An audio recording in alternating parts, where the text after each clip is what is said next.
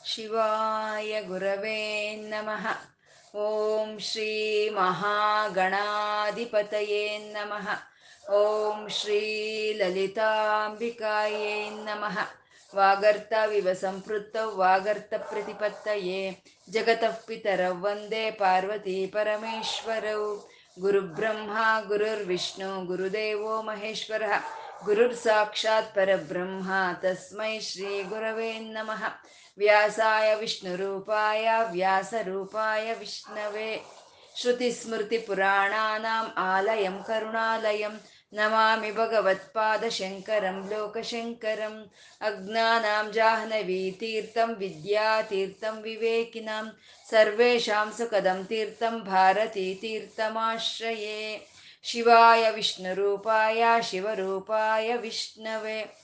ಓಂ ನಮೋ ಭಗವತೆ ವಾಸುದೇವಾಯ. ಶ್ರೀಮಾತ್ರೈ ನಮಃ. ನಾಮ ರೂಪರಹಿತವಾದ ಚೈತನ್ಯವನ್ನು ನಾವು ವಿಷ್ಣು ಸಹಸ್ರನಾಮದಲ್ಲಿ ನಾರಾಯಣ ಬ್ರಹ್ಮ ಅಂತ ಉಪಾಸನೆ ಮಾಡ್ತಾ ಇದ್ದೀವಿ. ಎಲ್ಲ ಸಾವಿರ ನಾಮಗಳು ಒಬ್ಬಂದೇ, ಸಾವಿರ ರೂಪಗಳು ಒಬ್ಬಂದೇ. ಭಗವಂತನಲ್ಲಿ ಏನು ಗುಣಗಳು ಇದೆಯೋ ಅವನ್ನ ನಾವಿಲ್ಲಿ ನಾಮಗಳನ್ನಾಗಿ ಹೇಳ್ಕೊಳ್ತಾ ಇದ್ದೀವಿ. ಅವನು ಅಣುಹು ಅಂತಂದ್ರು. ಅತೀ ಸೂಕ್ಷ್ಮದವನು. ಅಣು ಅನ್ನೋದೇ ನಮ್ಮ ಕಣ್ಣಿಗೆ ಕಾಣಿಸಲ್ಲ. ಆ ಅಣುವಿನಲ್ಲಿ ಅಣು ಸಮಾನನಾದಂಥ ಅಣುರಣೀಯ ಅನ್ನಂತ ಅತೀ ಸೂಕ್ಷ್ಮನವನು ಅಂತ ಅಣುಹು ಅಂತ ಹೇಳ್ತಾ ಬೃಹತ್ ಅಂತಂದ್ರು. ಅಂದ್ರೆ ಅಣು ಅನ್ನೋದು ಒಂದು ಪ್ರವೇಶ ಮಾಡೋ ಅಂತ ಒಂದು ಶಕ್ತಿಯನ್ನ ಯಾವ ಪ್ರಾಣಿಯಲ್ಲಾಗ್ಬೋದು ಎಲ್ಲ ಪ್ರಕೃತಿಯಲ್ಲಿ ಪ್ರವೇಶ ಮಾಡೋ ಅಂತ ಚೈತನ್ಯವನ್ನು ಹೇಳಿದ್ರೆ ಬೃಹತ್ ಅನ್ನೋದು ಪ್ರವೇಶ ಮಾಡ್ತಾ ಎಲ್ಲ ಕಡೆ ವ್ಯಾಪಿಸ್ಕೊಳ್ಳೋ ಅಂತ ಒಂದು ಚೈತನ್ಯವನ್ನು ಹೇಳೋದೆ ಬೃಹತ್ ಅಂತ. ಅಂದ್ರೆ ಎಂಥ ಸಣ್ಣದಾದ ಪ್ರಾಣಿಯಲ್ಲಾದ್ರೂ ಸಾರು, ಸರಿ, ತಾನು ಪ್ರವೇಶ ಮಾಡಬಲ್ಲನು, ಆ ಪ್ರವೇಶ ಮಾಡಿ ಆ ಪ್ರಾಣಿ, ಆ ಜೀವಿ ಎಷ್ಟು ಸಣ್ಣದಾದ್ರೂ ಸರಿ ಅದ್ರ ತುಂಬ ಅವನು ಬೃಹತ್ತಾಗಿ ವ್ಯಾಪಿಸ್ಕೊಳ್ತಾನೆ ಅಂತ ಬೃಹತ್ ಅಂತ ಹೇಳ್ತಾ ಕೃಶಃ ಅಂತಂದ್ರು ಅಂದ್ರೆ ಅತೀ ಸಣ್ಣದವನು, ಅತಿ ಉದ್ದವಾಗಿರೋ ಅತಿ ಅತೀ ಸಣ್ಣದವನು ಕೃಶಃ ಅಂತ.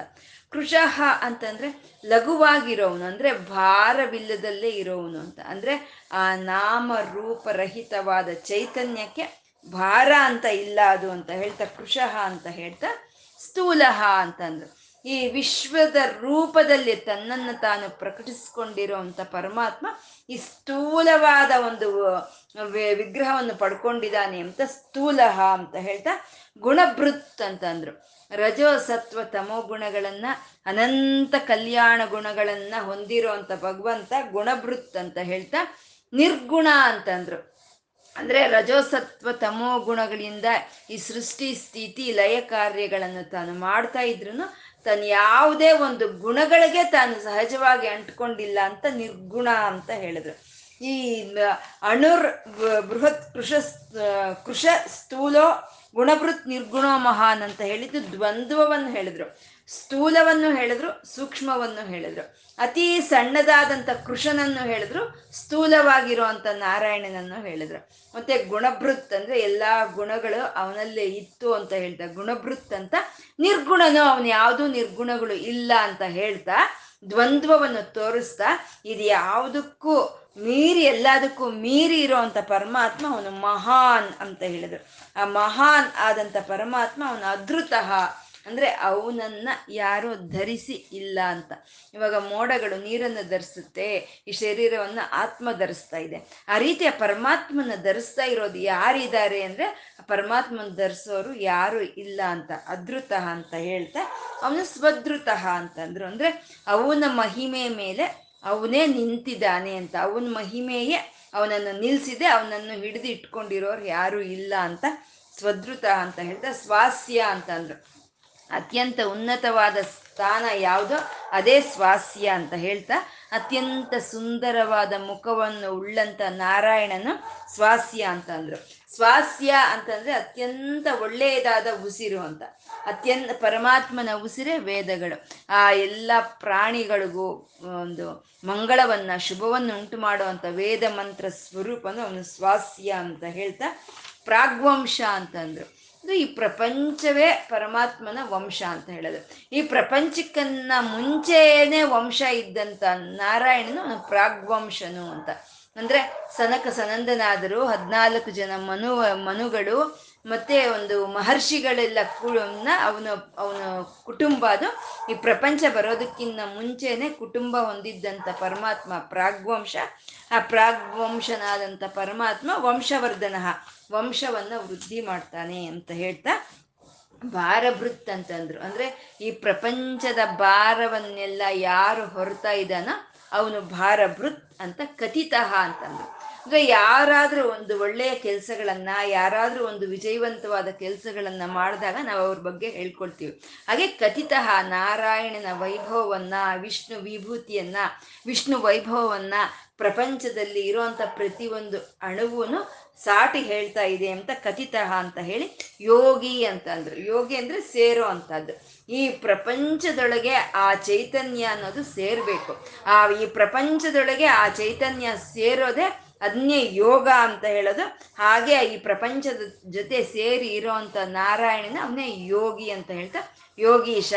ಯಾರು ತಿಳ್ಕೊಳ್ತಾರೋ ಭಗವಂತ ಎಲ್ಲ ಕಡೆ ವ್ಯಾಪಿಸ್ಕೊಂಡಿದ್ದಾನೆ ನನ್ನಲ್ಲಿ, ನನ್ನ ಆಚೆನು ಅಂತ ಯಾರು ತಿಳ್ಕೊಳ್ತಾರೋ ಅಂಥವ್ರು ಯೋಗಿಗಳು ಅಂತ ಹೇಳ್ತೀವಿ. ಅಂತ ಯೋಗಿಗಳನ್ನ ಕಾಪಾಡೋ ಅಂಥವನು ಅಂತ ಯೋಗಿಗಳನ್ನ ಪರಿಪಾಲನೆ ಮಾಡೋ ಅಂತ ಪರಮಾತ್ಮನ ಅವನು ಯೋಗೀಶಃ ಅಂತ ಹೇಳ್ತಾ ಸರ್ವಕಾಮದಹ ಏನು ಮಾಡ್ತಾನೆ ಅಂದ್ರೆ ಸರ್ವಕಾಮದಹ ನಾಲ್ಕು ವಿಧವಾದ ಪುರುಷಾರ್ಥಗಳು, ಧರ್ಮ, ಅರ್ಥ, ಕಾಮ, ಮೋಕ್ಷ. ಯಾವುದು ಬೇಕೋ, ನಾವು ಏನು ಬಯಸ್ತೀವೋ ಅದನ್ನ ಕೊಡೋ ಅಂತ ಪರಮಾತ್ಮ ಅವನು ಸರ್ ಸರ್ವಕಾಮದಹ ಅಂತ, ಆಶ್ರಮ ಅಂತಂದ್ರು. ಭಗವಂತ ಭಕ್ತರಿಗೆ ಆಶ್ರಮ. ಎಂಥ ಭಕ್ತರಿಗೆ ಅಂದ್ರೆ ಈ ಜನ್ಮ ಮೃತ್ಯುಗಳಲ್ಲಿ ಸಿಗಾಕೊಂಡು ಸೋತೋಗಿರೋ ಆ ವಿಶ್ರಾಂತಿಯನ್ನ ಕೊಡೋ ಅಂತ ಭಗವಂತ ಅವನ ಆಶ್ರಮ ಆಶ್ರಮ ಅಂತ ಹೇಳಿದ್ರು. ಯಾವ ಕಡೆ ಹೋಗ್ಬೇಕು ಅಂತ ತಿಳಿದಲೆ ಒದ್ದಾಡ್ತಾ ಇರೋ ಅಂಥವ್ರಿಗೆ ಹರಿನಾಮ ಸ್ಮರಣೆ, ಹರಿನಾಮ ಒಂದು ಧ್ಯಾನ ಹರಿರ ಒಂದು ರೂಪ ಧ್ಯಾನವೇ ಒಂದು ಮನಸ್ಸಿಗೆ ನೆಮ್ಮದಿಯನ್ನು ಕೊಡುತ್ತೆ, ಅದೇ ವಿಶ್ರಾಂತಿಯನ್ನು ಕೊಡುತ್ತೆ ಅಂತ ಆಶ್ರಮ ಅಂತ ಹೇಳ್ತಾ ಶ್ರಮಣ ಅಂತಂದ್ರು ಅಂದ್ರೆ ಎಲ್ಲವನ್ನು ಶ್ರಮಿಸಿ ಹೋಗೋಗಿ ಮಾಡೋ ಅಂಥವನು ನಾವು ಶ್ರಮ ಪಡೋ ಹಾಗೆ ಮಾಡೋ ಅಂಥವ್ನು. ನಾವು ಶ್ರಮ ಪಟ್ರೇನೆ ನಮಗೆ ಆ ವಿಶ್ರಾಂತಿ ಅನ್ನೋದು ಸಿಕ್ಕುತ್ತೆ. ಅಂದ್ರೆ ಕೆಲಸ ಮಾಡಿಸೋನು ಅವನೇ, ವಿಶ್ರಾಂತಿಯನ್ನು ಕೊಡೋನು ಅವನೇ ಅಂತ ಹೇಳೋ ನಾಮವೇ ಆಶ್ರಮ ಶ್ರಮಣ ಅಂತಂದ್ರು ಕ್ಷಾಮಹ ಅಂತಂದ್ರು. ಭಕ್ತರು ಯಾರು ಭಗವಂತನ ಆಶ್ರಯಿಸ್ಕೊಂಡಿರ್ತಾರೋ ಅಂಥವರಲ್ಲಿ ಈ ಕಾಮ ಕ್ರೋಧ ಅನ್ನೋ ಅರಿಷಡ್ ವರ್ಗಗಳ ಕ್ಷಯಿಸಿ ಹೋಗೋಗಿ ಮಾಡೋ ಅಂತ ಪರಮಾತ್ಮ ಅವನು ಕ್ಷಾಮಹ ಅಂತ ಹೇಳ್ತಾ, ಆ ಲಯ ಕಾರ್ಯದಲ್ಲಿ ಎಲ್ಲವೂ ತನ್ನ ಒಳಕ್ಕೆ ತಗೊಳ್ಳೋ ಅಂತ ನಾರಾಯಣನ ಅವನೇ ಕ್ಷಾಮಹ ಅಂತ ಹೇಳಿದ್ರು. ಸುವರ್ಣ ಅಂತ ಹೇಳೋದ್ರಲ್ಲಿ ಭಗವಂತ ಅತ್ಯಂತ ಒಳ್ಳೆಯದಾದ ರೆಕ್ಕೆಗಳನ್ನು ಹೊಂದಿರೋನು ಸುವರ್ಣನು ವಾಯುವಾಹನ ಅಂತಂದ್ರು ಇಲ್ಲಿ ಸುವರ್ಣ ಒಳ್ಳೆಯ ರೆಕ್ಕೆಗಳು ಅಂದ್ರೆ ಉಚ್ಛ್ವಾಸ ನಿಶ್ವಾಸಗಳ ರೆಕ್ಕೆಗಳು. ಆ ಉಚ್ಛ್ವಾಸ ನಿಶ್ವಾಸಗಳ ಮೂಲಕ ಪ್ರಾಣಶಕ್ತಿಯನ್ನ ಕದಲಿಸ್ತಾ ಇರುವಂತ ಆತ್ಮ ಚೈತನ್ಯವೇ ವಾಯುವಾಹನ ಅಂತ ಹೇಳಿದ್ರು.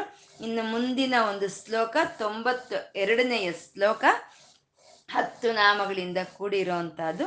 ಧನುರ್ಧರೋ ಧನುರ್ವೇದೋ ದಂಡೋ ದಮಯತಾ ದಮಃ, ಅಪರಾಜಿತ ಸರ್ವ ಸಹೋ ನಿಯಂತ ನಿಯಮೋ ಯಮಃ ಅಂತ ಹತ್ತು ನಾಮಗಳಿಂದ ಕೂಡಿದೆ ಇದು.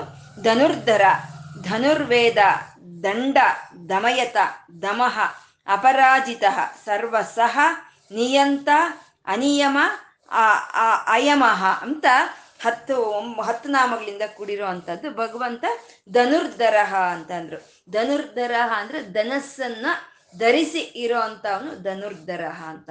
ಆ, ನಾರಾಯಣನು ಶ್ರೀಹರಿ ಧರಿಸಿರೋ ಒಂದು ಧನಸ್ಸು ಯಾವ್ದಪ್ಪ ಅಂದ್ರೆ ಶಾಂಗ್ವಧನ್ವಾ ಶಾಂಗ ಅನ್ನೋ ಒಂದು ಧನಸ್ಸನ್ನು ಧರಿಸಿರೋ ಹರಿ, ಕೋದಂಡವನ್ನು ಧರಿಸಿರೋ ಶ್ರೀರಾಮನೇ ಧನುರ್ಧಾರಿಗಳು ಅಂತ ಹೇಳೋದಾಗೆ ಧನುಸ್ಸನ್ನು ಧರಿಸಿದಾನೆ ಪರಮಾತ್ಮ ಅಂತ.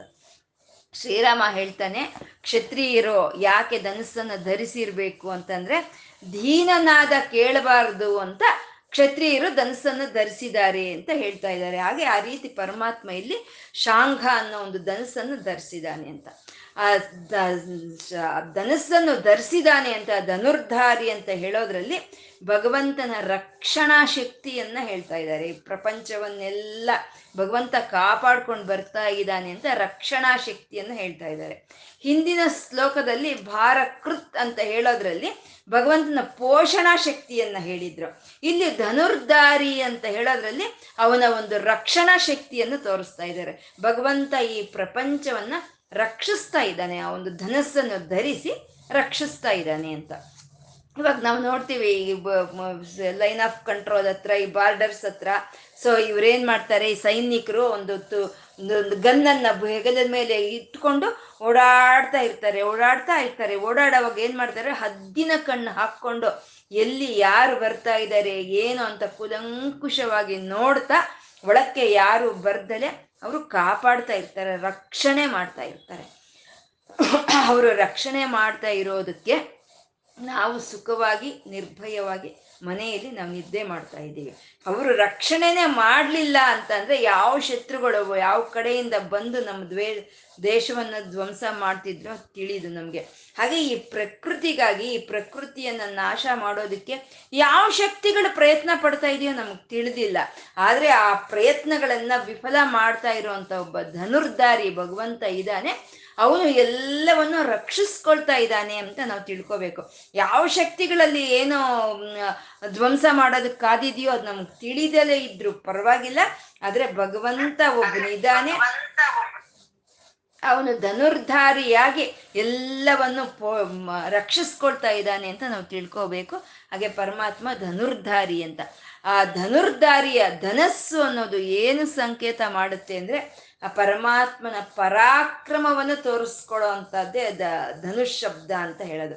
ಇವಾಗ ಅರ್ಜುನನ ಒಂದು ಧನಸ್ಸನ್ನು ಗಾಂಡೀವ ಅಂತ ಹೇಳ್ತೀವಿ ನಾವು. ಆ ಗಾಂಡೀವ ಅಂತ ನಾವು ಹೇಳೋವಾಗ ಸುಮ್ಮನೆ ನಾಲಿಗೆಯಿಂದ ಹೇಳಿದ್ರೆ ನಮ್ಗೆ ಅದರ ಅನುಭವ ಏನು ಬರೋದಿಲ್ಲ. ಅದೇ ಆ ಗಾಂಡೀವ ಅನ್ನೋ ಒಂದು ಶಬ್ದವನ್ನು ಹೃದಯದಿಂದ ಹೇಳಿದ್ರೆ ಆ ಗಾಂಡೀವ ಅನ್ನೋದು ಅತ್ಯಂತ ಭಾರವಾಗಿ ಕೇಳಿಸುತ್ತೆ. ಮತ್ತೆ ಆ ಅರ್ಜುನನಲ್ಲಿ ಇರುವಂತ ಪರಾಕ್ರಮವನ್ನೆಲ್ಲ ನಮಗೆ ಮನವರಿಕೆ ಮಾಡಿಕೊಡೋ ಅಂಥದ್ದೇ ಆ ಗಾಂಡೀವ ಶಬ್ದ ಅಂತ ಹೇಳೋದು. ಹಾಗೆ ಪರಾಕ್ರಮ ಶಾಂಗ ಧನ್ವ ಧರಿಸಿ ಇರೋ ಅಂತ ಪರಮಾತ್ಮ, ಆ ಶಾಂಗ ಧನ್ವ ಧನುರ್ಧಾರಿ ಅನ್ನೋ ಒಂದು ಪದಗಳು ಪರಮಾತ್ಮನ ಪರಾಕ್ರಮವನ್ನು ನಮ್ಗೆ ತೋರಿಸ್ಕೊಡ್ತಾ ಇದೆ ಅಂತ. ಆ ರೀತಿ ಧನಸ್ಸನ್ನು ಧರಿಸಿ ಪರಮಾತ್ಮ ಸಮಸ್ತವಾದ ಪ್ರಕೃತಿ ಪ್ರಾಣಿಗಳನ್ನ ರಕ್ಷಣೆ ಮಾಡ್ಕೊಳ್ತಾ ಇದ್ದಾನೆ ಅಂತ. ಮತ್ತೆ ಓಂಕಾರವೇ ಧನಸ್ಸು ಅಂತ ಹೇಳೋದು. ಆ ಓಂಕಾರದಿಂದ ಬಂದಿರೋ ಅಂತ ಬಾಣಗಳು ಅಂದ್ರೆ ಅದೇ ಶಬ್ದ ನಾದ ಅಂತ ಹೇಳೋದು. ಆ ಓಂಕಾರ ಧನಸ್ಸನ್ನ ಹಿಡಿದಿರೋ ಅಂತ ಪರಮಾತ್ಮ ಅವನು ಪ್ರಣವ ಸ್ವರೂಪನು, ಪ್ರಣವ ಅರ್ಥನು ಅವನು ಅಂತ ಧನುರ್ಧಾರಿ ಅಂತ ಹೇಳಿದ್ರು. ಭಗವಂತ ಧನುರ್ಧಾರಿಯಾಗಿ ಧನಸ್ಸನ್ನ ಕೈಯಲ್ಲಿ ಹಿಡ್ಕೊಂಡು ಅವನು ಅವನು ಸಂಯೋ ಸಂದ, ಸಮ, ಅವನು ಒಂದು ಬಿಡ್ತಾ ಇರುವಂತ ಬಾಣಗಳು ಯಾವ ಪಾವು ಅಂತಂದ್ರೆ ಒಂದು ಭೂಮಿಯಿಂದ ಅನ್ನ ಬಾಣಗಳನ್ನು ಬಿಡ್ತಾ ಇದ್ದಾನೆ. ಒಂದು ಭೂಮಿಯನ್ನೇ ಅವನು ಧನಸನ್ನಾಗಿ ಮಾಡಿಕೊಂಡು ಭೂಮಿಯಿಂದ ಅನ್ನ ಬಾಣಗಳು ಬರೋ ಹಾಗೆ ಮಾಡ್ತಾ ಇರೋವಂಥವನು ಅಂತರಿಕ್ಷದಿಂದ ವಾಯುವನ್ನು ತರ್ತಾ ಇರೋವಂಥವನು ಮೋಡಗಳಿಂದ ನೀರನ್ನು ತರ್ತಾ ಇದ್ದ ತರ್ತಾ ಇರೋವಂಥವನು ಅಂದರೆ ಆ ಮೋಡಗಳೇ ಧನಸ್ಸು. ಆ ಮೋಡಗಳಿಂದ ಕೆಳಕ್ಕೆ ಬರ್ತಾ ಇರೋವಂಥ ನೀರೇ ಬಾಣಗಳು. ಅಂತ ವೇದಗಳು ಭಗವಂತನನ್ನ ಧನುರ್ಧಾರಿ ಅಂತ ಒಂದು ಅತ್ಯಂತ ಒಂದು ಪ್ರೀತಿಯಿಂದ ಅತ್ಯಂತ ಒಂದು ಗಾಢವಾಗಿ ಇದು ಸ್ತುತಿಸ್ತಾ ಇರೋವಂಥದ್ದು ಧನುರ್ಧಾರಿ ಅನ್ನೋ ನಾಮ. ಮತ್ತೆ ಧನುರ್ವೇದ ಅಂತ ಹೇಳ್ತಾ ಇದ್ದಾರೆ. ಧನಸ್ಸನ್ನು ಧರಿಸಿ ಇರೋ ಅಂತ ಪರಮಾತ್ಮ, ಅವನು ಧನು ಧನುರ್ವೇದ ಅಂತ, ಧನುರ್ವೇದ ಸ್ವರೂಪನು ಅಂತ. ಧನುರ್ವೇದ ಅಂದ್ರೆ ಆ ಧನಸ್ಸನ್ನ ಯಾವ ರೀತಿ ಪ್ರಯೋಗ ಮಾಡಬೇಕು ಅನ್ನೋ ಜ್ಞಾನವನ್ನ ತಿಳಿಸಿಕೊಡೋ ಅಂತ ಒಂದು ಶಾಸ್ತ್ರವನ್ನೇ ಧನುರ್ವೇದ ಅಂತ ಹೇಳೋ ಅಂಥದ್ದು. ಅಂದ್ರೆ ಇದು ಒಂದು ಅಥರ್ವಣ ವೇದದ ಉಪವೇದ ಅಂದ್ರೆ ಅದೇ ಧನುರ್ವೇದ ಅಂತ ಹೇಳೋದು.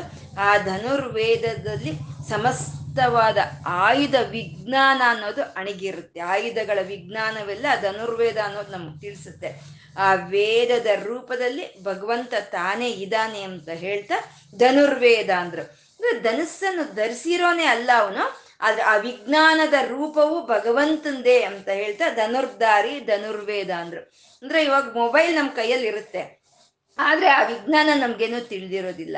ಆದರೆ ಭಗವಂತ ಹಾಗಲ್ಲ. ಧನುಸ್ಸನ್ನು ಧರಿಸಿ ಇರೋವಂಥ ಪರಮಾತ್ಮ ಅವನ ಆ ಜ್ಞಾನವನ್ನು ಸಂಪೂರ್ಣವಾಗಿ ಹೊಂದಿದ್ದಾನೆ ಅಂತ ಹೇಳ್ತಾ, ಧನುರ್ಧಾರಿ, ಧನುರ್ವೇದ ಅಂತ ಹೇಳ್ತಾ, ದಂಡ ಅಂತ ಅಂದ್ರು. ದಂಡ ಅಂದ್ರೆ ಒಂದು ಶಿಕ್ಷಣೆಯನ್ನು ಕೊಡೋ ಅಂತದ್ದು ಆ ಶಿಕ್ಷಣ ರೂಪವೇ ಪರಮಾತ್ಮನ ಸ್ವರೂಪ ಅದು ಅಂತ ಹೇಳ್ತಾ, ದಂಡೋ ದಮಯತಾಮಸ್ಮಿ ಅಂತ ಕೃಷ್ಣ ಭಗವದ್ಗೀತೆಯಲ್ಲಿ ಹೇಳಿರೋದು.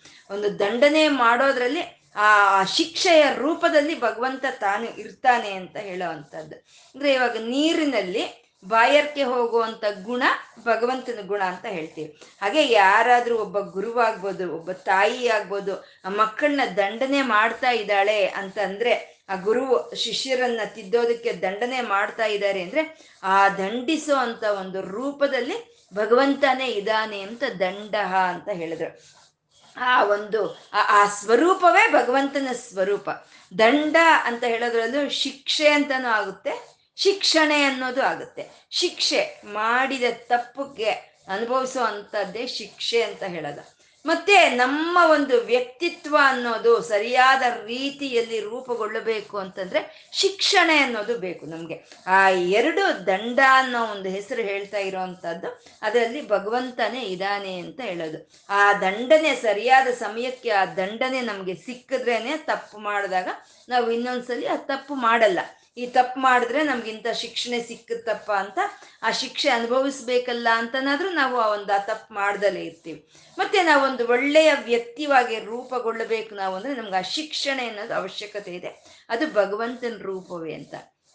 ಒಬ್ಬ ರಾಜ ದಂಪತಿಗಳು ಅನೇಕ ವರ್ಷಗಳು ದೀರ್ಘಕಾಲ ಅವ್ರಿಗೆ ಮಕ್ಕಳಿರೋದಿಲ್ಲ ಸಂತಾನ ಅನ್ನೋದಿರಲ್ಲ. ಅವಾಗ ಅವರ ಋಷಿಮುನಿಗಳನ್ನ ಕೇಳ್ಕೊಂಡು, ಅವರು ರಾಜಗುರುಗಳನ್ನ ಕೇಳ್ಕೊಂಡು, ವ್ರತಗಳನ್ನ ಮಾಡ್ತಾ, ಹೋಮಗಳನ್ನು ಮಾಡ್ತಾ, ಅನುಷ್ಠಾನ ಮಾಡಿದಾಗ ಅವರಿಗೆ ದೀರ್ಘಕಾಲಕ್ಕೆ ಒಂದು ಗಂಡು ಮಗು ಆಗುತ್ತೆ. ಮತ್ತೆ ಇನ್ನು ಆ ಮಗುವನ್ನು ಅವ್ರು ಯಾವ ರೀತಿ ಸಾಕಿರ್ಬೇಕು? ಅತೀ ಮುದ್ದಿನಿಂದ, ಅತೀ ಒಂದು ಪ್ರೀತಿಯಿಂದ ಅವರು ಆ ಮಗುವನ್ನು ಸಾಕ್ತಾ ಇರ್ತಾರೆ. ಆ ಅಮ್ಮನ ಮಡಿಲಲ್ಲಿ, ಆ ತಂದೆಯ ಒಂದು ಆಶ್ರಯದಲ್ಲಿ ಆ ಅರಮನೆಯಲ್ಲಿ ಇರುವಂತ ಸೇವ, ಸೇವಕಿಯರ ಮಧ್ಯದಲ್ಲಿ ಆ ಮಗು ಅಷ್ಟು ಮುದ್ದಾಗಿ ಬೆಳ್ಕೊಂಡು ಬಂದಿರುತ್ತೆ. ಅದಕ್ಕೆ ಎಂಟು ವರ್ಷ ಆಗುತ್ತೆ. ಎಂಟು ವರ್ಷ ಆಗಿದ ತಕ್ಷಣ ಅದಕ್ಕೆ ಉಪನಯನವನ್ನು ಮಾಡಿ ಗುರುಕುಲಕ್ಕೆ ಬಿಡ್ತಾರೆ ಆ ಮಗುವನ್ನ. ಅಂತ ಅರಮನೆಯಲ್ಲಿ, ಅಮ್ಮನ ಮಡಿಲಲ್ಲಿ, ಎಲ್ಲ ಸೇವಕಿಯರ ಮಧ್ಯದಲ್ಲಿ ಅತೀ ಒಂದು ಮುದ್ದಿನಿಂದ ಬೆಳೆದಂತ ಮಗುವನ್ನ ಎಲ್ಲೋ ಕಾಡಿನಲ್ಲಿ ಇರೋಂಥ ಆಶ್ರಮಕ್ಕೆ ತಗೊಂಡು ಹೋಗಿ ಹಾಕಿದ್ರೆ ಅದಕ್ಕೆ ಶಿಕ್ಷೆ ಅಂತಲೇ ಅಲ್ವಾ ಅನ್ಸುತ್ತೆ. ಅದೇನೋ ಶಿಕ್ಷೆ ಅನುಭವಿಸ್ತಾ ಇದೆ ಅಂತಲೇ ಅನ್ಸುತ್ತೆ. ಹೋಗಬೇಕು ಅಲ್ಲಿ, ಒಬ್ಬನೇ ಇರಬೇಕು, ಚಾಪೆ ಮೇಲೆ ಮಲಗಬೇಕು, ತನ್ನ ಕೆಲಸಗಳನ್ನ ತಾನೇ ಮಾಡ್ಕೋಬೇಕು, ಎಲ್ಲರೂ ತಿಂದಿದ್ದೆ ತಾನು ತಿನ್ಬೇಕು, ಮತ್ತೆ ತನ್ನ ಕೆಲಸ ತಾನು ಮಾಡ್ಕೊಳ್ತಾ ಗುರುಗಳಿಗೆ ಸೇವೆ ಮಾಡಬೇಕು. ಇದೆಲ್ಲ ಆ ಮಗುಗೆ ಶಿಕ್ಷೆ ಅಂತಲೇ ಅನ್ಸುತ್ತೆ. ಆದರೆ ಆ ಶಿಕ್ಷೆನೆ ಅದ ಮಗುಗೆ ಶಿಕ್ಷಣವಾಗುತ್ತೆ. ಅದೇ ಆ ಮಗು ಬೆಳೆದು ನಿಂತಾಗ ನಾಲ್ಕು ಜನಕ್ಕೆ ಉಪಯೋಗ ಆಗಿ ಆಗುತ್ತೆ. ಅಂತ ದಂಡ, ಆ ದಂಡ ಒಂದು ದಂಡ ನೀತಿಯನ್ನ ಹೊಂದಿರೋ ಭಗವಂತ ಅವನು ದಂಡ ಅಂತ ಹೇಳ್ತಾ ದಮಯತ ಅಂತ ಅಂದ್ರು. ಅಂದ್ರೆ ಆ ರೀತಿ ಶಿಕ್ಷೆಯನ್ನ ಧನುರ್ಧಾರಿಯಾಗಿ ಧನಸ್ಸನ್ನು ಧರಿಸಿ ಆ ಧನುರ್ವೇದವನ್ನು ತಿಳಿದಿರೋ ಅಂತ ಪರಮಾತ್ಮ ತಪ್ಪು ಮಾಡಿದಾಗ ಶಿಕ್ಷೆ ಮಾಡಿದ, ತಪ್ಪು ಮಾಡಿದಾಗ ಶಿಕ್ಷೆ ಕೊಡಬೇಕು ಅಂತಂದ್ರೆ ಆ ಶಿಕ್ಷೆಯನ್ನು ಕೊಡೋವನು ಅವನೇ ಅಂತ ಹೇಳ್ತಾ ದಮಯತ ಅಂತಂದ್ರು. ಅಂದ್ರೆ ಇವಾಗ ನಾವು ಸಾಮಾನ್ಯ ಒಬ್ಬ ರಾಜ, ಯಾರಾದ್ರೂ ಒಬ್ರು ತಪ್ಪು ಮಾಡಿದ್ರೆ ಒಂದು ನೂರು ಕೊರಡ ಏಟು ಒಡಿ ಅಂತ ಆಜ್ಞೆ ಮಾಡಿದ್ರೆ ರಾಜ ಆಜ್ಞೆ ಮಾಡ್ತಾನೆ. ಅದನ್ನೇ ಆ ನೂರು ಏಟು ಕೊಡೋವನು ಬೇರೆಯವನಾಗಿರ್ತಾನೆ. ಆದ್ರೆ ಇಲ್ಲಿ ದನ ದನ ಧನಸ್ಸನ್ನು ಹಿಡಿದು, ಆ ತಪ್ಪುಗಳನ್ನ ಹಿಡಿದು ಶಿಕ್ಷೆ ಹಾಕೋನು ಅವನೇ ಅಶಿಕ್ಷೆಯ ಶಿಕ್ಷೆಯ ರೂಪದಲ್ಲಿ ಅವನೇ ಇದ್ದಾನೆ ಅಂತ ಹೇಳ್ತಾ ದಮಯತ ಅಂತಂದ್ರು. ದಮ ಅಂತಾರೆ, ಯಾಕೆ? ಇದೆಲ್ಲ ಯಾಕೆ? ಈ ಶಿ, ಈ ಧನಸ್ಸನ್ನು ಧರಿಸಿರೋದು ಯಾಕೆ? ಈ ಶಿಕ್ಷೆಯನ್ನು ಕೊಡೋದು ಯಾಕೆ? ಹಾಗೆ ಅಂತಂದ್ರೆ ದಮಹ ಅಂತ ಇದ್ದಾರೆ ಅಂದ್ರೆ ಎಲ್ಲವನ್ನ ನಿಗ್ರಹಿಸೋದಕ್ಕೋಸ್ಕರನೇ ಆ ಶಿಕ್ಷೆ ಅಂತ ಹೇಳೋ ಅಂಥದ್ದು. ಆ ಶಿಕ್ಷೆ ಅನ್ನೋದು ಇದ್ರೇನೆ ಪ್ರತಿಯೊಂದು ಅದೇ ಆಗಿರದ ಒಂದು ಪದ್ಧತಿಯಲ್ಲಿ ಅದೇ ಆಧಾರದ ಒಂದು ಕ್ರಮದಲ್ಲಿ ಅದು ನಡ್ಕೊಂಡು ಹೋಗುತ್ತೆ ಅವಾಗ ಬ್ಯಾಂಕಲ್ಲಿ ಕೋಟಿ ರೂಪಾಯಿ ಇದೆ ಲಾಕರಲ್ಲಿ. ಯಾರು ತಗೊಳಲ್ಲ, ಯಾಕೆ ತಗೊಳಲ್ಲ? ತಗೊಂಡ್ರೆ ನಮಗೆ ಶಿಕ್ಷೆಗೆ ಗುರಿ ಆಗ್ತೀವಿ ನಮ್ಮನ್ನು ಜೈಲಿಗೆ ಹಾಕ್ತಾರೆ. ನಮಗೆ ಒಂದು ಜನ್ಮಾವಧಿ ಶಿಕ್ಷೆ ಬೀಳುತ್ತೆ ಅಂತ ನಾವು ತಗೊಳಲ್ಲ. ಇಲ್ಲ, ನೀವು ಏನಾದರೂ ತಗೋ, ನಿನ್ಗೆ ಯಾವ ಶಿಕ್ಷೆನೂ ಇಲ್ಲ, ಏನೂ ಇಲ್ಲ ಅಂತಂದ್ರೆ ಬಿಡ್ತೀವ, ಎಲ್ಲ ತಗೊಳ್ತೀವಲ್ವಾ? ಹಾಗೆ ನಾವು ತಪ್ಪು ಮಾಡ್ದಲೇ ನಮ್ಮನ್ನ ಒಂದು ಒಂದು ಪದ್ಧತಿಯ ಪ್ರಕಾರ ನಮ್ಮನ್ನ ನಡೆಸ್ಕೊಂಡು ಹೋಗೋದಕ್ಕೋಸ್ಕರನೇ ಈ ಶಿಕ್ಷಣೆ, ಈ ಶಿಕ್ಷೆ ಅಂತ ಹೇಳ್ತಾ ದಮಹ ಎಲ್ಲವನ್ನು ಅದರದೇ ಆದಂತ ಒಂದು ಇದರಲ್ಲಿ ಇಡೋ ಅಂತದನ್ನೇ ದಮ ಅಂತ ಹೇಳಿದ್ರು. ಮತ್ತೆ ಇದನ್ನೇ ಅಧಮ ಅಂತ ಹೇಳ್ಬೇಕು ಅಂದ್ರೆ ಆ ಭಗವಂತನ ನಿಯಾಮಕ ಮಾಡಿರೋ ಅಂತವ್ರು ಯಾರು ಇಲ್ಲ. ಅವನ ಒಂದು ಇದ್ರಲ್ಲಿ ನಿಗ್ರಹದಲ್ಲಿ ಅವನೇ ಇದ್ದಾನೆ ಅಂತ ಹೇಳೋ ಅಂಥದ್ದು ಅಂತ ಭಗವಂತ ಅಪರಾಜಿತ ಅಂತ ಇದ್ದಾರೆ. ಅಂದ್ರೆ ಅವನು ಬಾ, ಬಿಲ್ಲನ್ನ ಕೈಯಲ್ಲಿ ಹಿಡ್ಕೊಂಡು ಪ್ರತಿಯೊಂದನ್ನು ಗೆದ್ದಿದ್ದಾನೆ. ಸೂರ್ಯ ಚಂದ್ರರಿಂದ ಹಿಡಿದು, ಗ್ರಹ ನಕ್ಷತ್ರಗಳಿಂದ ಹಿಡಿದು, ಪ್ರಕೃತಿ ಪ್ರಾಣಿಗಳನ್ನು, ಸಮಸ್ತವನ್ನ, ಪಂಚಭೂತಗಳನ್ನ ಸಮಸ್ತವನ್ನು ಗೆಲ್ಲಿದ್ದಾನೆ. ಆ ಗೆಲ್ಲೋದ್ರಲ್ಲಿ ಒಂದನ್ನ ಜ್ಞಾಪಕ ಇಟ್ಕೊಂಡು ಮತ್ತೆ ಗೆದ್ದಿದ್ದಾನಂತೆ. ಅದೇನು ಅಂದರೆ ಅಪರಾಜಯವನ್ನ. ಅಪರಾಜಯವನ್ನೇ ಅವ್ನು ಗೆದ್ದು ಬಿಟ್ಟ ಅಂತಂದ್ರೆ, ಇನ್ನು ಅವನಿಗೆ ಅಪರಾಜಯ ಎಲ್ಲಿಂದ ಬರುತ್ತೆ ಅಂತ ಅಪರಾಜಯವನ್ನು ಗೆದ್ದಿರೋ ಅಂತ ಶ್ರೀಮನ್ ನಾರಾಯಣನು ಅವನು ಅಪರಾಜಿತ ಅಂತ ಹೇಳ್ತಾ, ಸರ್ವಸಹ ಅಂತಂದ್ರು. ಸರ್ವಸಹ ಅಂದ್ರೆ ಈ ಸೃಷ್ಟಿ, ಸ್ಥಿತಿ, ಲಯ ಕಾರ್ಯಗಳನ್ನ, ಸಮಸ್ತವಾದ ಪ್ರಪಂಚವನ್ನ, ಸಮಸ್ತವಾದ ಪ್ರಾಣಿಗಳನ್ನ, ಸಮಸ್ತವನ್ನು ಯಾರು ಸಹಿಸ್ಕೊಂಡು ಹೋಗ್ತಾ ಇದ್ದಾನೋ ಅವನೇ ಸರ್ವಸಹ ಅಂತ ಹೇಳೋದು. ಒಂದು ಮನೆಯಲ್ಲಿ ಒಂದು ಮಕ್ಕಳ ಎಲ್ಲಾ ಮಕ್ಕಳ ಯೋಗಕ್ಷೇಮವನ್ನ ಪ್ರತಿಯೊಂದನ್ನ ತಂದೆ ಸಹಿಸ್ಕೊಂಡು ಹೋಗೋ ರೀತಿಯಲ್ಲಿ ಈ ಪ್ರಪಂಚದಲ್ಲಿ ಇರುವಂತ ಪ್ರತಿಯೊಂದು ಪ್ರಾಣಿಯನ್ನ, ಪ್ರತಿಯೊಂದು ಭೂತವನ್ನ, ಅಂದ್ರೆ ಮಹಾಭೂತಗಳ ಪಂಚಭೂತಗಳನ್ನ, ಗ್ರಹ ನಕ್ಷತ್ರಗಳನ್ನ ಎಲ್ಲ ಯಾರು ಸಹಿಸ್ಕೊಂಡು ಹೋಗ್ತಾ ಇದ್ದಾರೋ ಅವನೇ ಸರ್ವಸಹ ಅಂತ ಅಂದ್ರು ನಿಯಂತ ಅಂತ ಇದ್ದಾರೆ. ಅಂದ್ರೆ ಪ್ರತಿ ಪ್ರತಿಯೊಂದಕ್ಕೂ ಒಂದು ನಿಯಮವನ್ನು ಇಟ್ಟಿದ್ದಾನೆ. ಭಗವಂತ ಸೂರ್ಯನಿಂದ ಹಿಡಿದು ಆ ಸೂರ್ಯ ಪ್ರಕಾಶವನ್ನು ಕೊಡೋದಲ್ಲಿ ಆಗ್ಬೋದು. ಇಂಥ ಟೈಮ್ಗೆ ಇಷ್ಟೇ ಒಂದು ಶಾಖವನ್ನು ಕೊಡಬೇಕು. ಇಂಥ ಒಂದು ದಿನದಲ್ಲಿ ಇಷ್ಟೇ ಕೊಡಬೇಕು. ಭೂಮಿ ಇಷ್ಟೇ ವೇಗವಾಗಿ ತಿರುಗಬೇಕು. ಇದನ್ನೆಲ್ಲ ಒಂದು ನಿಯಮವನ್ನು ಕೊಟ್ಟಿದ್ದಾನೆ ಭಗವಂತ. ಆ ನಿಯಮವನ್ನು ಕೊಡೋವಾಗ ಅವನು ಯಾರನ್ನೂ ಕೇಳಲಿಲ್ಲ. ಈ ನಿಯಮ, ನಾನು ಮಾಡ್ತಾ ಇದ್ದೀನಿ. ನಿನಗೆ ಪರವಾಗಿಲ್ವಾ? ನಿನ್ನ ಅಂಗೀಕಾರ ಇದೀವಾ ಅಂತ ಯಾರನ್ನೂ ಕೇಳ್ತಾ ಇಲ್ಲ. ಅವನು ನಿಯಂತ ಅಂತಂದ್ರೆ. ಡಿಕ್ಟೇಟರ್ ಅಂತೀವಲ್ವ ನಾವು? ಹಾಗೆ ತಾನು ಒಂದು ನಿಯಮವನ್ನು ಕೊಟ್ಟಿದ್ದಾನೆ. ಆ ನಿಯಮವನ್ನು ಪ್ರತಿಯೊಬ್ಬರು ಪಾಲಿಸ್ಕೊಂಡು ಹೋಗ್ಬೇಕು ಅಂತ ಹೇಳ್ತಾ, ನಿಯಂತ ಅಂತ ಹೇಳ್ತಾ, ಅನಿಯಮಃ ಅಂತಂದ್ರು. ಅನಿಯಮಃ ಅಂತ ಅಂತಂದ್ರೆ ಅವನನ್ನ ಯಾರು ನಿಯಾಮಕ ಮಾಡಿರೋರು ಯಾರು ಇಲ್ಲ ಅಂತ. ಅವನು ಪ್ರತಿಯೊಂದನ್ನ ಅವನು ನಿಯಾಮಕ ಮಾಡಿದಾನೆ ಆದ್ರೆ ಯಾರನ್ನಾದ್ರೆ ಯಾರು ನಿಯಾಮಕ ಮಾಡಿಲ್ಲ. ಅವನೇ ಅನಿಯಮನು. ಅವನೇ ಶ್ರೀಮನ್ ನಾರಾಯಣನು ಅಂತ ಹೇಳ್ತಾ, ಅಯಮಹ ಅಂತ ಅಂದ್ರು. ಅಂದ್ರೆ ಯಮಹ, ಯಮ ಇಲ್ಲದಲೇ ಇರೋ ಅಂತ ಅವನು ಅಯಮಹ ಅಂತ ಅಂದ್ರೆ, ಯಮ ಅಂತಂದ್ರೆ ಮೃತ್ಯು. ಮೃತ್ಯು ಅನ್ನೋದು ಯಾರಿಗೆ ಬರುತ್ತೆ? ಕಾಲಕ್ಕೆ ಬದ್ಧರಾಗಿರೋ ಅಂಥವ್ರಿಗೆ ಮೃತ್ಯು ಬರುತ್ತೆ. ಭಗವಂತ ಕಾಲಕ್ಕೆ ಬದ್ಧರಾಗಿ ಇರೋನಲ್ಲ, ಕಾಲಕ್ಕೆ ಅವನು ಅತೀತನಾಗಿರೋ ಅಂತ ಭಗವಂತನು, ಕಾಲನ್ನು ಕಾಲವನ್ನು ಸಹಿತ ನಿಯಾಮಕ ಮಾಡಿದಂಥ ಭಗವಂತ ಅವನು ಕಾಲಕ್ಕೆ ಅತೀತವಾಗಿದ್ದಾನೆ ಅವನಿಗೆ ಮೃತ್ಯು ಇಲ್ಲ ಅಂತ ಹೇಳ್ತಾ ಯಮಹ ಅಂತ ಹೇಳಿದ್ರು. ನಮಗೆ ಹಿಂದಿನ ಶ್ಲೋಕದಲ್ಲಿ ನಾವು ಹೇಳ್ಕೊಂಡ್ವು ಅಷ್ಟಸಿದ್ಧಿಗಳ ರೂಪದಲ್ಲಿ ಭಗವಂತ ಇದ್ದಾನೆ ಶ್ರೀಮನ್ನಾರಾಯಣನು ಹರಿ ಇದ್ದಾನೆ ಅಂತ ನಾವು ಹೇಳ್ಕೊಂಡಿದ್ವಿ ಅಷ್ಟಸಿದ್ಧಿಗಳ ರೂಪದಲ್ಲಿ. ಇವಾಗ ನಿಯಮ, ಯಮಹ ಅಂತ ಹೇಳ್ತಾ ಇರೋವಂಥ ಈ ನಾಮಗಳು ಅಷ್ಟಾಂಗ ಯೋಗಗಳು ಅಂತ ಹೇಳ್ತಾರೆ. ಯೋಗದಲ್ಲಿ ಅಷ್ಟವಿಧವಾದ ಅಂಗಗಳು ಇರುತ್ತೆ ಅದನ್ನೇ ಯಮ, ನಿಯಮ, ಆಸನ, ಪ್ರಾಣಾಯಾಮ, ಪ್ರತ್ಯಾಹಾರ, ಧ್ಯಾನ, ಧಾರಣ, ಸಮಾಧಿ ಅಂತ ಹೇಳ್ತೀವಿ. ಇವು ಅಷ್ಟಾಂಗಗಳು, ಯೋಗದಲ್ಲಿ ಇರುವಂತ ಅಷ್ಟಾಂಗಗಳು. ಆ ಅಷ್ಟಾಂಗಗಳಲ್ಲಿ ಮೊದಲನೆಯದಾದಂಥ ನಿಯಮ ಯಮಹ ಅನ್ನೋದು ಭಗವಂತನ ರೂಪವೇ ಅಂತ ಹೇಳ್ತಾ ಇರುವಂತಹದ್ದು ಈ ನಿಯಮ ಯಮಹ ಅಂತ ಹೇಳಿರುವಂತ ಎರಡು ನಾಮಗಳು. ಈ ಯೋಗಿಯಿಂದ ಹಿಡಿದು ಭಗವಂತ ಅಯಮಹವರೆಗೂ ಹದಿನಾರು ಹದಿನೆಂಟು ನಾಮಗಳು ಆ ಯೋಗ ವಿದ್ಯಾ ಸ್ವರೂಪನಾದ ನಾರಾಯಣನನ್ನು ಆವಿಷ್ಕಾರ ಮಾಡ್ತಾ ಇರುವಂಥದ್ದು ಆ ಯೋಗ ವಿದ್ಯೆಯ ರೂಪದಲ್ಲಿ ಭಗವಂತ ಇದ್ದಾನೆ ಅಂತ. ಯೋಗ ವಿದ್ಯಾ ಸ್ವರೂಪನನ್ನೇ ಯೋಗಿ ಅಂತ ಹೇಳಿದ್ದು. ಆ ಯೋಗಗಳನ್ನೆಲ್ಲ ಯಾರು ಕೊಟ್ಟಿದಾನೋ ಯಾರು ಶಾಸನವನ್ನು ಮಾಡಿದನೋ ಅವನು ಯೋಗೀಶ್ವರ ಅಂತ ಹೇಳಿದ್ರು. ಆ ಯೋಗಕ್ಕೆ ಸರಿಯಾದ ಫಲವನ್ನು ಕೊಡೋ ಅಂತ ಅವನು ಸರ್ವಕಾಮದ ಅಂತಂದ್ರು. ಆ ತಪೋರೂಪವಾದ ಯಾಗವೇ ಯೋಗವೇ ಅದು ಎಲ್ಲರಿಗೂ ರಕ್ಷಣೆಯನ್ನು ಕೊಡುತ್ತೆ ಅಂತ ಆಶ್ರಮ ಅಂತ ಅಂದ್ರು ಅದರಿಂದ ಮುನ್, ಸಾಗಿ ಮುಂದೆ ಹೋಗುವಂಥ ಸಾಧನೆಯನ್ನೇ ಶ್ರಮಣಃ ಅಂತ ಅಂದರು ಎಲ್ಲವನ್ನು ಸಹಿಸ್ಕೋಬೇಕು. ಯೋಗ ಒಂದು ಯೋಗಾಭ್ಯಾಸ, ಒಂದು ಆಧ್ಯಾತ್ಮಿಕವಾದ ಯೋಗವಾಗ್ಬೋದು, ಶಾರೀರಿಕವಾದ ಯೋಗವಾಗ್ಬೋದು. ನಾವು ಸಹಿಸ್ಕೋಬೇಕು. ಎಲ್ಲವನ್ನು ಸಹಿಸ್ಕೊಂಡು ಮಾಡಬೇಕು. ಅಂತ ಸಹನಾ ಶಕ್ತಿ ಪರಮಾತ್ಮನೇ ಅಂತ ಹೇಳ್ತಾ ಕ್ಷಾಮಹ ಅಂತಂದ್ರು. ಉಚ್ಛ್ವಾಸ ನಿಶ್ವಾಸಗಳನ್ನು ನಿಯಂತ್ರಣೆ ಮಾಡೋ ಅಂಥದ್ದನ್ನೇ ಸುಪರ್ಣ ಅಂತಂದ್ರು. ಅದ್ರ ಮೂಲಕ ಈ ಪ್ರಾಣಶಕ್ತಿಯನ್ನ ಒಂದು ಕ್ರಮಬದ್ಧವಾಗಿ ತಗೊಂಡು ಹೋಗೋ ಅಂಥದ್ದನ್ನೇ ವಾಯುವಾಹನ ಅಂತಂದ್ರು. ಈ ಇದನ್ನೆಲ್ಲ ಉಪಾಸನೆ ಮಾಡಬೇಕು ಅಂತಂದ್ರೆ ಓಂಕಾರ. ಆ ಓಂಕಾರದಿಂದ ಉಪಾಸನೆ ಮಾಡ್ತೀವಿ. ನಾವು ಯಾವ್ದಾದ್ರು ಒಂದು ಯೋಗವನ್ನು ಶುರುವಾಗೋಕ್ಕಿಂತ ಮುಂಚೆ ಓಂಕಾರವನ್ನು ಹೇಳ್ತೀವಿ. ಆ ಓಂಕಾರ ಸ್ವರೂಪನು ಧನುರ್ಧರಹ ಅಂತ ಹೇಳ್ತಾ ಈ ಸಾಧನೆಯಗಳೇ ಈ ಮೇರುದಂಡ ಅಂತ ಹೇಳ್ತೀವಿ.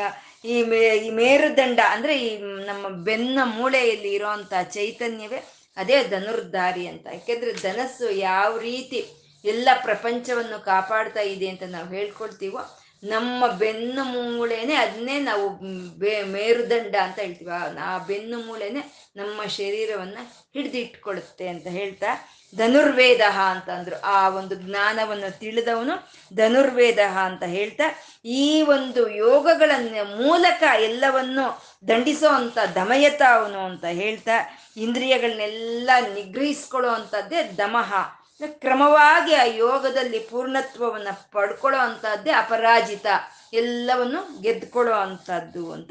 ಆ ಎಲ್ಲ ಯೋಗಗಳನ್ನ ಅಧಿಗಮಿಸಿರುವಂಥ ಪರಮಾತ್ಮ ಸರ್ವಸಹ ಅವನು ಸರ್ವ ಸ್ವತಂತ್ರನು, ಅವನು ನಿಯಂತ ಅಂತ ಹೇಳ್ತಾ ಈ ಒಂದು ಹದಿನೆಂಟು ಯೋಗ ನಾಮಗಳನ್ನ ಹೇಳ್ತಾ ಇರುವಂತ ಒಂದು ಶ್ಲೋಕ ಇದು. ಭಗವಂತ ಅವನು ಈ ಧನುರ್ಧರಹ ಇಂದ ಹೇಳ್ತಾ ಇರೋವಂಥದ್ದು ಆ ಅಯಮಹ ಅವ್ರಿಗೆ ಹೇಳಿರೋ ಅಂಥದ್ದು ಪರಮಾತ್ಮ, ಆ ಶಾಸಕ ಸ್ವರೂಪನಾದಂಥ ನಾರಾಯಣನನ್ನ ಈ ಶ್ಲೋಕ ಆವಿಷ್ಕಾರ ಮಾಡ್ತಾ ಇರೋವಂಥದ್ದು ಅವನೊಂದು ಧನಸ್ಸನ್ನು ಧರಿಸಿ ಈ ಪ್ರಕೃತಿ ಪ್ರಾಣಿಗಳನ್ನೆಲ್ಲ ರಕ್ಷಣೆ ಮಾಡ್ಕೊಳ್ತಾ ಇದ್ದಾನೆ. ಆ ರಕ್ಷಣೆ ಮಾಡ್ಕೊಳ್ಳೋವಾಗ ಆ ವಿದ್ಯೆಯ ಸ್ವರೂಪದಲ್ಲಿ ಅವನೇ ಇದ್ದಾನೆ ಅಂತ ಧನುರ್ಧರ, ಧನುರ್ವೇದ ಅಂತ ದಂಡ ಒಂದು ತಪ್ಪು ಮಾಡಿದವರಿಗೆ ಶಿಕ್ಷಣೆಯನ್ನು ಕೊಡೋ ಅಂತದ್ದು ಆಗ್ಬಹುದು. ಅಥವಾ ನಾವು ಒಂದು ಒಳ್ಳೆಯ ವ್ಯಕ್ತಿತ್ವ ನಮಗೆ ಬರಬೇಕು ಅಂದ್ರೆ ಆ ಶಿಕ್ಷಣೆಯನ್ನು ಕೊಡೋ ಅಂತ ಒಂದು ರೂಪವು ಪರಮಾತ್ಮನೆ ಅಂತ ಹೇಳ್ತಾ ಅವನು ಅಪರಾಜಿತ ಎಲ್ಲವನ್ನು ಅವನು ಗೆದ್ಕೊಂಡಿದ್ದಾನೆ. ಎಲ್ಲವನ್ನು ಸಹಿಸ್ಕೊಳ್ತಾ ಇದ್ದಾನೆ. ಅವನೇ ನಿಯಂತ. ಅವನು ಏನು ನಿಯಮಗಳನ್ನ ಈ ಪ್ರಕೃತಿಯಲ್ಲಿ ಇಟ್ಟಿದಾನ ಆ ನಿಯಮಗಳನ್ನ ಪ್ರತಿಯೊಂದು ಪಾಲಿಸ್ಕೊಂಡು ಹೋಗ್ಬೇಕು. ಆದ್ರೆ ಅವನಿಗೆ ಆ ನಿಯಮಗಳನ್ನು ಇಟ್ಟಿರೋ ಯಾರು ಇಲ್ಲ ಅಂತ, ಅನಿಯಮಃ ಅಂತ ಹೇಳ್ತಾ ಅಯಮಹ ಅಂತಂದ್ರು ಅಂದ್ರೆ ಶಾಶ್ವತ ಸ್ವರೂಪನು ಅವನು. ಕಾಲ ಸ್ವರೂಪನಾದ ಯಮನಿಂದ ಬರೋ ಅಂತ ಮೃತ್ಯು ಅವನನ್ನ ಒಂದು ಏನು ಮಾಡೋದಕ್ಕೆ ಅವನಿಗೆ ಸಾಧ್ಯ ಇಲ್ಲ. ಅವನು ಸರ್ವ ವಿಧವಾದಂಥ ಒಂದು ಯೋಗದ ಒಂದು ರೂಪದಲ್ಲಿ ಇರೋ ಅಂತ ಪರಮಾತ್ಮ ಅವನು ಯಮಹ, ಅಯಮಹ ಅಂತ ಹೇಳಿದ್ರು. ಮುಂದಿನ ಶ್ಲೋಕ ತೊಂಬತ್ ಎರಡು ತೊಂಬತ್ ಮೂರನೆಯ ಶ್ಲೋಕ. ಇದು ಒಂಬತ್ತು ನಾಮಗಳಿಂದ ಕೂಡಿರೋ ಅಂಥದ್ದು ಸತ್ವವಾನ್ ಸಾತ್ವಿಕ ಸತ್ಯ ಸತ್ಯ ಧರ್ಮ ಪರಾಯಣ, ಅಭಿಪ್ರಾಯ ಪ್ರಿಯಾರೋರ ಪ್ರಿಯ ಕೃತ್ಪ್ರೀತಿವರ್ಧನ ಅಂತ ಒಂಬತ್ತು ನಾಮಗಳಿಂದ ಇದೆ. ಸತ್ವವಾನ್ ಸಾತ್ವಿಕ, ಸತ್ಯ ಸತ್ಯಧರ್ಮ ಪರಾಯಣ ಅಭಿಪ್ರಾಯ, ಪ್ರಿಯಾರ್ಹ, ಅರ್ಹ, ಪ್ರಿಯಕೃತ್, ಪ್ರೀತಿವರ್ಧನ ಅಂತ. ಭಗವಂತ ಸತ್ವವಾನ್ ಅಂತ ಇದ್ದಾರೆ. ಸತ್ವವಾನ್ ಅಂತ ಹೇಳೋದು ಸತ್ವ ಅಂದ್ರೆ ಸತ್ವ ಅಂದ್ರೆ ಬಲ. ಆ ಶಕ್ತಿಯನ್ನ ತೋರಿಸೋ ಅಂತದನ್ನೇ ಸತ್ವವಾನ್ ಅಂತ ಹೇಳ್ತಾ ಇದ್ದಾರೆ. ಮತ್ತೆ ಭಗವಂತ ಒಂದು ಸದ್ಭಾವನೆ ಇರೋ ಅಂತ ನಾರಾಯಣನೇ ಅವನೇ ಸತ್ಯವಾನ್ ಅಂತ ಹೇಳೋದು. ನಾವು ಹೇಳ್ತೀವಿ, ಸದ್ಭಾವನೆ ಇರಬೇಕು ಅಂತ ಹೇಳ್ತೀವಿ. ಭಗವಂತನಿಗೆ ಬಿಟ್ರೆ ಈ ಪ್ರಾಣಿ ಪ್ರಕೃತಿಗಳ ಮೇಲೆ ಇನ್ಯಾರಿಗೂ ಸದ್ಭಾವನೆ ಅನ್ನೋದು ಇರೋದಿಲ್ಲ. ಎಲ್ಲ ಅವು ನಮ್ಮ ನಮ್ಮ ಒಂದು ತಕ್ಕಂತೆ, ನಮ್ಮ ನಮ್ಮ ಒಂದು ಪ್ರಯೋಜನಗಳಿಗೆ ತಕ್ಕಂತೆ ನಾವು ಅದನ್ನು ಸ್ವೀಕಾರ ಮಾಡ್ತೀವಿ. ಆದರೆ ಭಗವಂತ ಸಮಸ್ತವಾದ ಪ್ರಾಣಿ ಪ್ರಕೃತಿ ಮೇಲೆ ಕರುಣೆ, ಪ್ರೀತಿ, ಮಮಕಾರ, ಅನುಕಂಪ ತುಂಬಿಕೊಂಡು ಇರೋ ಅಂತ ಭಗವಂತ ಅವನು ಸತ್ವವಾನ್ ಸತ್ ಹೃದಯ ಇರೋ ಅವನು ಅಂತ ಸತ್ವವಾನ್ ಅಂತ ಅಂದ್ರು. ಸತ್ ಅಂತಂದ್ರೆ ರಸ. ಆ ರಸದಿಂದ ತುಂಬಿಕೊಂಡಿರೋ ಅಂತ ಭಗವಂತನೇ ಅವನೇ ಸತ್ವವಾನ್ ಅಂತ. ಈ ಪ್ರಪಂಚದಲ್ಲೆಲ್ಲ ಭಗವಂತನ ನಾರಾಯಣನ ಚೈತನ್ಯದಿಂದ ಈ ಪ್ರಪಂಚ ಎಲ್ಲ ತುಂಬಿಕೊಂಡಿದೆ. ಆ ಚೈತನ್ಯನೇ ಇಲ್ಲ ಅಂದ್ರೆ ಈ ಪ್ರಪಂಚವೂ ಇಲ್ಲ. ಒಂದು ಕಬ್ಬಿನ ಜಲ್ಲೆ ಇದೆ. ಆ ಕಬ್ಬಿನ ಜಲ್ಲೆ ಪೂರ್ತಿ ಆ ಕಬ್ಬಿನ ರಸ ಅನ್ನೋದು ತುಂಬಿಕೊಂಡಿರುತ್ತೆ. ಆ ರಸವೇ ಅದಕ್ಕೆ ಸತ್ವ ಅಂತ ಹೇಳೋದು. ಆ ರಸ ಇಲ್ಲ ಅಂತಂದ್ರೆ ಕಬ್ಬು ಯಾಕೆ ಬೇಕು ನಮಗೆ? ರಸ ಇಲ್ದಲೇ ಇರೋ ಕಬ್ಬು ನಮ್ಗೆ ಅವಶ್ಯಕತೆ ಇಲ್ಲ ಅಲ್ವಾ? ಹಾಗೆ ಒಂದು ಮೋಸಂಬಿ ಇದೆ, ಒಂದು ಆರೆಂಜ್ ಇದೆ ಅಂತಂದ್ರೆ ಅದರಲ್ಲಿ ರಸ ತುಂಬಿಕೊಂಡಿರ್ಬೇಕು. ಆ ರಸ ತುಂಬಿಕೊಂಡಿದ್ರೆ ಆ ರಸವೇ ಅದಕ್ಕೆ ಸತ್ವವಾಗುತ್ತೆ. ಆ ರಸ ತುಂಬಿಕೊಂಡಿರೋ ಅಂತ ಒಂದು ಮೂಸಂಬಿ ಆಗ್ಬೋದು, ಒಂದು ಹಣ್ಣಾಗ್ಬೋದು ನಮ್ಗೆ ಉಪಯೋಗ ಬರುತ್ತೆ ಹೊರತು ಆ ಸತ್ವ ಇಲ್ದಲೇ ಇರುವಂತ ಯಾವ ಹಣ್ಣು ನಮಗೆ ಪ್ರಯೋಜನಕ್ಕೆ ಬರಲ್ಲ. ಈ ಪ್ರಪಂಚದಲ್ಲಿ ಒಂದು ಚೈತನ್ಯ ರೂಪದಲ್ಲಿ ಪರಮಾತ್ಮ ಎಲ್ಲ ಕಡೆ ತುಂಬಿಕೊಂಡಿದ್ದಾನೆ. ಸತ್ವವಾನ್. ಆ ಒಂದು ತುಂಬಿಕೊಂಡ ಆ ಚೈತನ್ಯ ಎಲ್ಲ ಕಡೆ ತುಂಬಿಕೊಂಡಿರೋದ್ರಿಂದನೇ ಈ ಪ್ರಪಂಚಕ್ಕೆ ಈ ಶಕ್ತಿ, ಈ ಬಲ ಇದೆ ಅಂತ ಹೇಳ್ತಾ ಭಗವಂತ ಸತ್ವವಾನ್ ಅಂತ ಹೇಳಿದ್ರು. ಸಾತ್ವಿಕ ಅಂತ ಇದ್ದಾರೆ. ಸಾತ್ವಿಕ ಗುಣ ಹೊಂದಿರೋ ಅಂತ ಪರಬ್ರಹ್ಮನು ಅವನು ಸಾತ್ವಿಕ ಅಂತ ಅಂದ್ರು. ಸತ್ವಗುಣ ಹೊಂದಿರುವಂತ ಪರಮಾತ್ಮ ಅಂತ.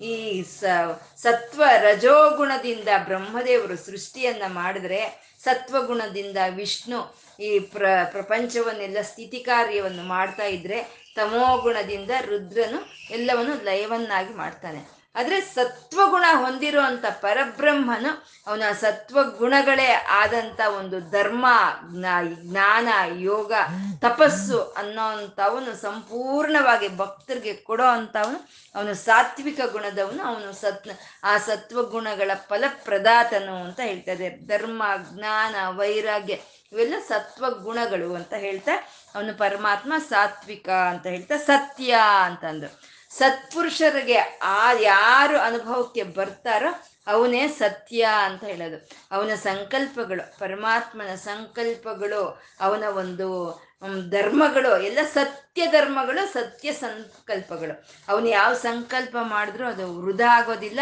ಅವನ ಧರ್ಮಗಳೆಲ್ಲ ಸತ್ಯ ಧರ್ಮಗಳು, ಶಾಶ್ವತ ಧರ್ಮಗಳು ಅಂತ ಹೇಳೋದು. ಭಗವಂತ ಇಟ್ಟಿದ್ದಾನೆ ಗ್ರಹ ನಕ್ಷತ್ರಗಳಿಗೆ, ಈ ಪ್ರಾಣಿಗಳಿಗೆ, ಈ ಪ್ರಾಣಿಗಳ ಶರೀರದಲ್ಲಿ ಈ ಅವಯವಗಳು ಕೆಲಸ ಮಾಡೋ ಅಂಥದ್ದನ್ನೇ ಅದನ್ನೇ ನಾವು ಧರ್ಮ ಅಂತ ಹೇಳ್ತೀವಿ. ಈ ಧರ್ಮಗಳು ಯಾವತ್ತೂ ಸತ್ಯವೇ ಹೊರತು ಇವು ಅಸತ್ಯ ಆಗೋದಕ್ಕೆ ಸಾಧ್ಯ ಇಲ್ಲ ಅಂತ. ಇವಾಗ ಈ ಕಣ್ಣಿಗೆ ಒಂದು ಧರ್ಮ ಇಟ್ಟಿದ್ದಾನೆ, ಭಗವಂತ ನೋಡೋದು ಅನ್ನೋ ಒಂದು ಕರ್ಮ, ಒಂದು ಧರ್ಮವನ್ನು ಇಟ್ಟಿದ್ದಾನೆ. ಈ ಕಣ್ಣು ಕೆಲಸ ಮಾಡ್ತಾ ಇರೋಷ್ಟು ಕಾಲನೂ ಅದು ಆ ನೋಡೋ ಅಂತ ಒಂದು ಕರ್ಮವನ್ನೇ ಮಾಡುತ್ತೆ, ನೋಡೋ ಅಂತ ಒಂದು ಕ್ರಿಯೆಯನ್ನೇ ತೋರಿಸುತ್ತೆ. ಆ ಕಣ್ಣಿಗೆ ಆಯುಷ್ ಆಗಿ ಅದು ಹೊರಟೋದ್ರೆ ಹೊರಟೋಗ್ಬೋದು, ಆದ್ರೆ ಇರೋವರೆಗೂ ನೋಡೋ ಅಂತದನ್ನೇ ಮಾಡುತ್ತೆ. ಏನೋ ಕೆಲವು ಸಲಿ ಆ ಕಣ್ಣು ನೋಡೋದು, ಕೆಲವು ಸಲಿ ಶಬ್ದ ಕೇಳಿಸ್ಕೊಳ್ಳೋದು, ಕೆಲವು ಪದಾರ್ಥಗಳನ್ನ ನೋಡೋದು, ಕೆಲವು ಪದಾರ್ಥಗಳನ್ನ ನೋಡ್ದಲೇ ಇರೋದು, ಭಾನುವಾರ ಬಂತು, ಇವತ್ತು ನೋಡಲ್ಲ ಅನ್ನೋದೇನು ಇಲ್ಲ. ಕಣ್ಣು ನಿರಂತರ ದೃಷ್ಟಿಶಕ್ತಿ ಅನ್ನೋದು ಹೊಂದೇ ಇರುತ್ತೆ ಅಂತ ಇವನ್ನೇ ಸತ್ಯ ಧರ್ಮಗಳು ಅಂತ ಹೇಳೋದು. ಇಂಥ ಸತ್ಯ ಧರ್ಮಗಳು ಪ್ರಪಂಚ ಪ್ರಾಣಿಗಳಿಗೆಲ್ಲ ತುಂಬಿರುವಂಥ ಪರಮಾತ್ಮ ಅವನು ಸತ್ಯ ಅಂತ ಇದ್ದಾರೆ. ಸತ್ಪುರುಷರಿಗೆ ಅನುಭವಕ್ಕೆ ಬರೋ ಅಂತ ಸತ್ಯನ ಅವನ ಸಂಕಲ್ಪಗಳು ಸತ್ಯ, ಅವನ ಧರ್ಮಗಳು ಶಾಶ್ವತವಾದ ಸತ್ಯ ಧರ್ಮಗಳು ಅಂತ ಪರಮಾತ್ಮ ಸತ್ಯ ಅಂತಂದ್ರೆ ಸತ್ಯ ಧರ್ಮ ಪರಾಯಣ ಅಂತ ಇದ್ದಾರೆ. ಅಂದ್ರೆ ಈ ಈ ಒಂದು ಈ ಸೂರ್ಯನು ಈ ರೀತಿ ಪ್ರಕಾಶವನ್ನು ಕೊಡೋದಕ್ಕಾಗಬಹುದು, ಅಥವಾ ಭೂಮಿ ಈ ರೀತಿ ತಿರುಗ್ತಾ ಇರೋದಕ್ಕೆ, ಗಾಳಿ ಬೀಸೋದಕ್ಕಾಗ್ಬೋದು, ನೀರು ಹರಿಯೋದಕ್ಕಾಗ್ಬೋದು, ಈ ಧರ್ಮಗಳೆಲ್ಲ ಅವು ಅವು ಮಾಡ್ಕೊಂಡು ಅವು ಹೋಗ್ತಾ ಇದೆ ಅಂದರೆ ಭಗವಂತ ಧನಸ್ಸನ್ನು ಧರಿಸಿ ಅವು, ಅವ ಕರ್ಮಗಳನ್ನು, ಅವ ಕೆಲಸಗಳನ್ನು ಅವು ಮಾಡೋ ಹಾಗೆ ನೋಡ್ಕೊಳ್ತಾ ಇರುವಂಥ ಪರಮಾತ್ಮನೇ ಅವನೇ ಸತ್ಯ ಧರ್ಮ ಪರಾಯಣ ಅಂತಂದು. ಮತ್ತೆ ಸಾಧು ಸಜ್ಜನರು, ಸಾಧು ಸಜ್ಜನರ ಪ್ರಯಾಣ ಯಾವ ಕಡೆ ಇರುತ್ತೋ ಅವನೇ ಸತ್ಯ ಅಂತ, ಅವನೇ ಅವರೇ ಸತ್ಯ ಧರ್ಮ ಪರಾಯಣ ಅಂತ ಹೇಳೋದು. ಪರಿತ್ರಾಣಾಯ ಸಾಧು ನಾಮ್ ಸಾಧು ಸಂತರ ಕಡೆನೆ ಅವನ ಪ್ರಯಾಣ ಇರುತ್ತೆ. ಸಾಧು ಸಂತರ ಪ್ರಯಾಣ ಪರಮಾತ್ಮನ ಕಡೆ ಇರುತ್ತೆ ಅಂತ ಹೇಳೋ ಅಂತ ನಾಮಗಳೇ ಸತ್ಯ ಸತ್ಯ ಧರ್ಮ ಪರಾಯಣ ಅಂತ. ಅಭಿಪ್ರಾಯ ಅಂತ ಇದ್ದಾರೆ. ಅಭಿಪ್ರಾಯ ಅಂದ್ರೆ ಸಮಸ್ತವಾದ ಜನಗಳು ಅವರಿಗೆ ಯಾವುದು ಬೇಕಂದ್ರು ಧರ್ಮ, ಅರ್ಥ, ಕಾಮ, ಮೋಕ್ಷಗಳು ಯಾವುದು ಬೇಕಂದ್ರು ಯಾರನ್ನ ಬಯಸ್ತಾ ಇದ್ದಾರೋ ಅವನೇ ಅಭಿಪ್ರಾಯ ಅಂತ ಹೇಳೋ ಶ್ರೀರಾಮನ ಒಂದು ಅವತಾರದಲ್ಲಿ ಶಬರಿಯಿಂದ ಹಿಡಿದು ಸುಗ್ರೀವರಿಂದ ಹಿಡಿದು ಪ್ರತಿಯೊಬ್ಬರು ಶ್ರೀರಾಮನೇ ಬೇಕು ಅಂತ ಬಯಸಿದ್ರು. ಹಾಗೆ ಕೃಷ್ಣನ ಒಂದು ಅವತಾರದಲ್ಲಿ ಗೋಪಿಕೆ ಸ್ತ್ರೀಯರಾಗ್ಬೋದು ಪಾಂಡವರಾಗ್ಬೋದು ಭೀಷ್ಮಾದಿ ವಯೋವೃದ್ಧರಾಗ್ಬೋದು, ಎಲ್ಲರೂ ಕೃಷ್ಣನೇ ಬೇಕು ಅಂತ ಅಭಿಪ್ರಾಯ ಪಟ್ಟಂತ ಅವನು ಅವನು ಪರಮಾತ್ಮ ಅಂತ ಅಭಿಪ್ರಾಯ ಅಂತ ಹೇಳಿದ್ರು. ಆ ಅಭಿಪ್ರಾಯ ಆದಂತ ಪರಮಾತ್ಮ ಪ್ರಿಯಾಹಾರ್ಹ ಅಂತ. ಯಾಕೆ ಎಲ್ಲರೂ ಯಾಕೆ ಭಗವಂತ ಅವನೇ ಬೇಕು ಅಂತ ಎಲ್ಲರೂ ಯಾಕೆ ಬಯಸ್ತಾ ಇದ್ದಾರೆ ಅಂದ್ರೆ ಆ ಪ್ರೀತಿಯನ್ನ ತೋರ್ಸೋದಕ್ಕೆ, ಭಕ್ತರಲ್ಲಿ ಇರುವಂತ ಪ್ರೀತಿಯನ್ನ ತೋರ್ಸೋದಕ್ಕೆ ಸಮಸ್ತವಾದ ಅರ್ಹತೆ ಉಳ್ಳಂತ ಭಗವಂತನು ಅವನು ಪ್ರಿಯಾರ್ಹ ಅಂತ ಹೇಳ್ತಾ ಇದ್ದಾರೆ.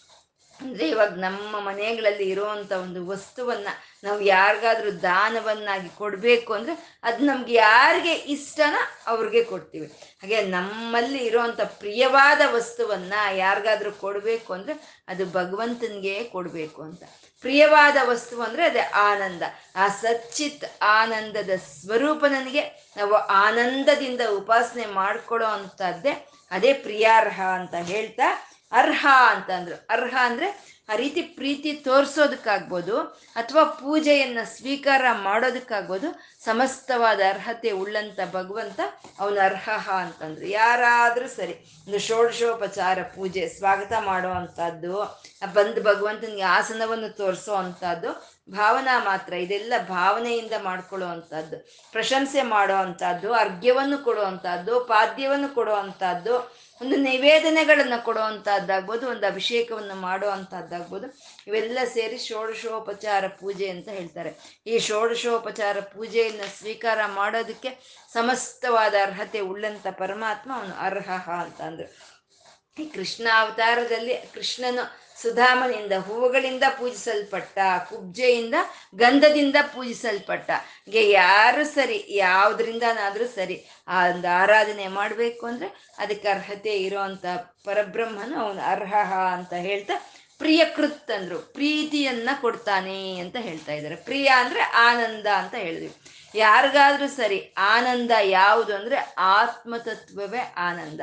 ಅಂದ್ರೆ ಪ್ರಿಯಕೃತ್, ಆ ಪ್ರೀತಿಯನ್ನ ಕೊಡ್ತಾನೆ ಅಂತಂದ್ರೆ ಆತ್ಮ ಜ್ಞಾನವನ್ನ ಕೊಡ್ತಾನೆ ಆತ್ಮ ವಿಜ್ಞಾನವನ್ನು ತಿಳಿಸ್ತಾನೆ, ಆತ್ಮಾನಂದವನ್ನ ಭಕ್ತರಿಗೆ ಕೊಡೋ ಅಂತವನೇ. ಪ್ರಿಯಕೃತ್, ಪ್ರೀತಿವರ್ಧನ ಆ ಪ್ರೀತಿಯನ್ನ ಅಭಿವೃದ್ಧಿ ಪಡಿಸ್ತಾನೆ ಅಂತ.